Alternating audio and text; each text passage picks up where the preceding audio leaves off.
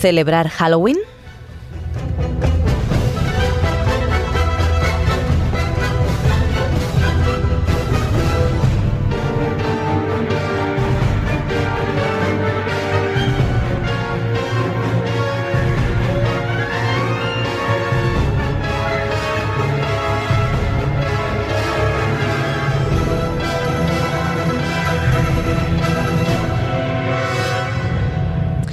Comenzamos después de estas fiestas, de estos días, ¿verdad? Hemos tenido el Día de Todos los Santos, que fue ayer, y Halloween el día 31.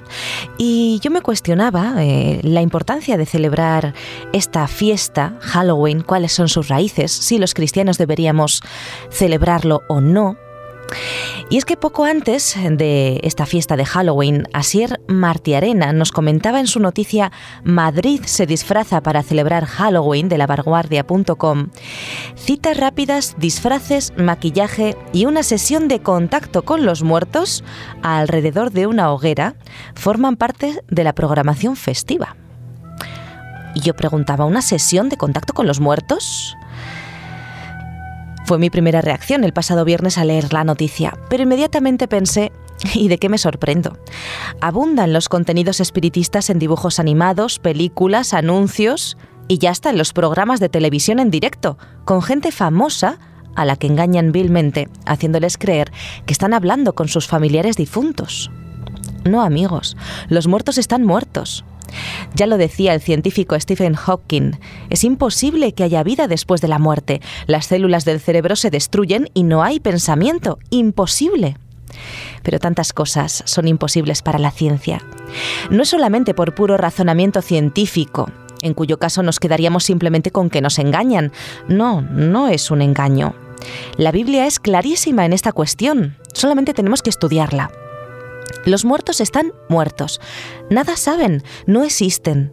Pero los que sí siguen existiendo, por desgracia, son Satanás y sus secuaces, que no, no es ningún figurín rojo con tridente y no, no vive debajo de la tierra, sino aquí mismo, tan real como tú y como yo. Esos contactos con el más allá en realidad son claramente con el más acá. No es mentira, no es un engaño, en algunos casos sí, por supuesto, pero no en todos. Es simplemente que con quien conectan sí sabe todo de su difunto, sí sabe hacerse pasar por él e imitar su voz.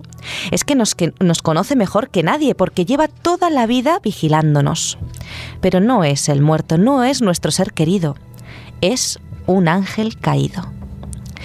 Y estaba pensando, el ser humano es tan simple. Hay que ver cómo nos han engañado para que hagamos hasta fiestas en su nombre y sin tapujos, ¿eh? a la gente con poca formación incluso les divierte. No ven mal eh, celebrar el Día de los Muertos, el Día de Satanás. Incluso supuestos devotos cristianos que no han estudiado este tema visten a sus hijos de muertos vivientes o de brujas o de lo que sea. El caso es que lo celebran.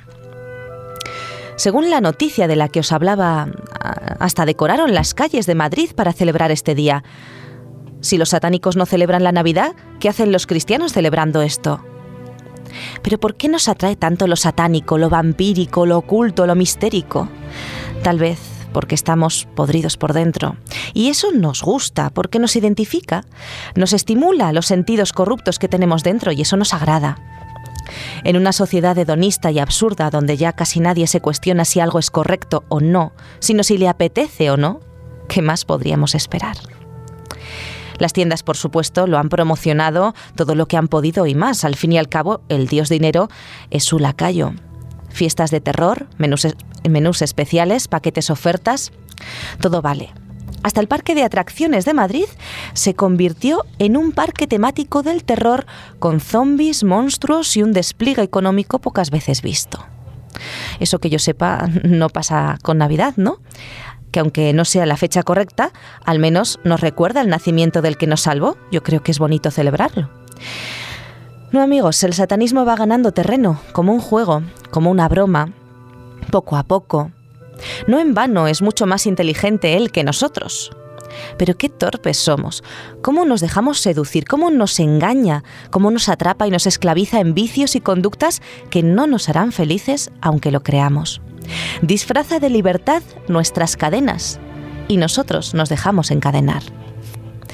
En la página web de cpm.com.es poníamos estos días la noticia Halloween, fiesta satánica, en la que nos planteábamos si Halloween, la fiesta de los muertos, podría no ser tan inocente como quieren hacernos creer. No hemos importado acción de gracias para honrar al gran dador de la vida, pero sí nos hemos traído de Estados Unidos una fiesta en honor a la muerte y a los muertos. En esa noticia decíamos que Halloween proviene del inglés antiguo y significa víspera de todos los santos en referencia a la fiesta de todos los santos del día 1 de noviembre. Sus orígenes se remontan hasta los antiguos celtas, concretamente a los druidas, unos sacerdotes paganos adoradores de los árboles que creían en la inmortalidad del alma, que adoraban al Señor de la Muerte o Samhain, a quien invocaban en ese día para consultarle diversas cuestiones. Y ellos no estaban engañados, no pensaban que hablaban con los muertos, ellos sabían perfectamente con quién estaban hablando.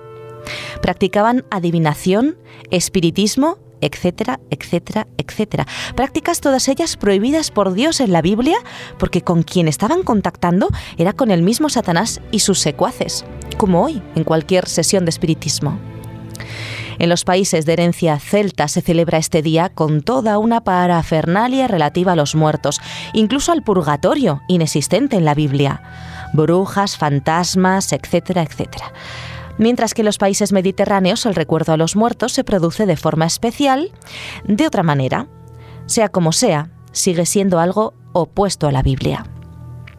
Se nos presenta esta fiesta satánica como un inocente juego infantil, pero ¿lo es? ¿Puede algo relacionado con el enemigo de Dios ser inocente? Tampoco la fiesta de todos los santos tiene origen bíblico, por cierto, puesto que la Biblia es clara al afirmar que los muertos ya no existen, están muertos. Su estado es absolutamente inconsciente. La idea de la inmortalidad del alma no es bíblica. Es Platón quien separa el cuerpo y el alma, no la Biblia. Esta contempla al ser humano como un todo indivisible. El espiritismo no es un juego y desde luego no tiene nada que ver con personas fallecidas, sino con poderosos ángeles satánicos que saben todo de nosotros y se divierten alejándonos de Dios. Los muertos resucitarán cuando Cristo vuelva, es una verdad. Mientras tanto, están muertos. Su cerebro ha, sido deshecho y con él sus pensamientos y su identidad.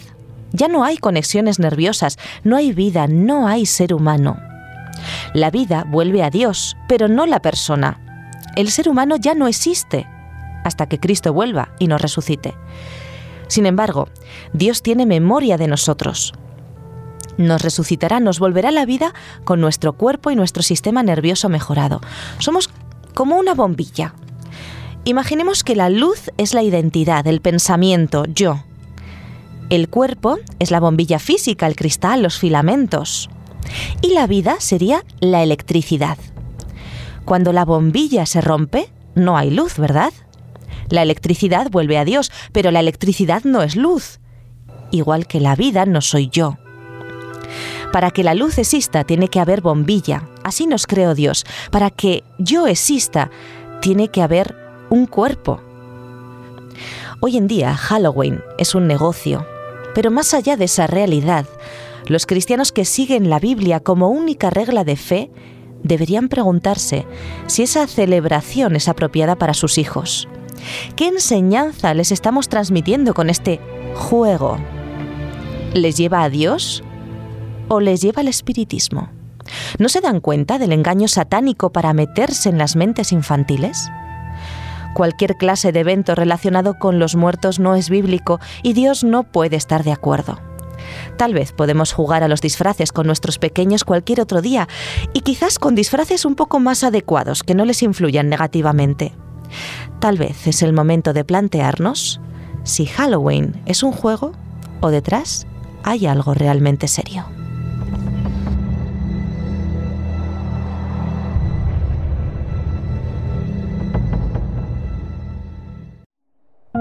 Producido por hopmedia.es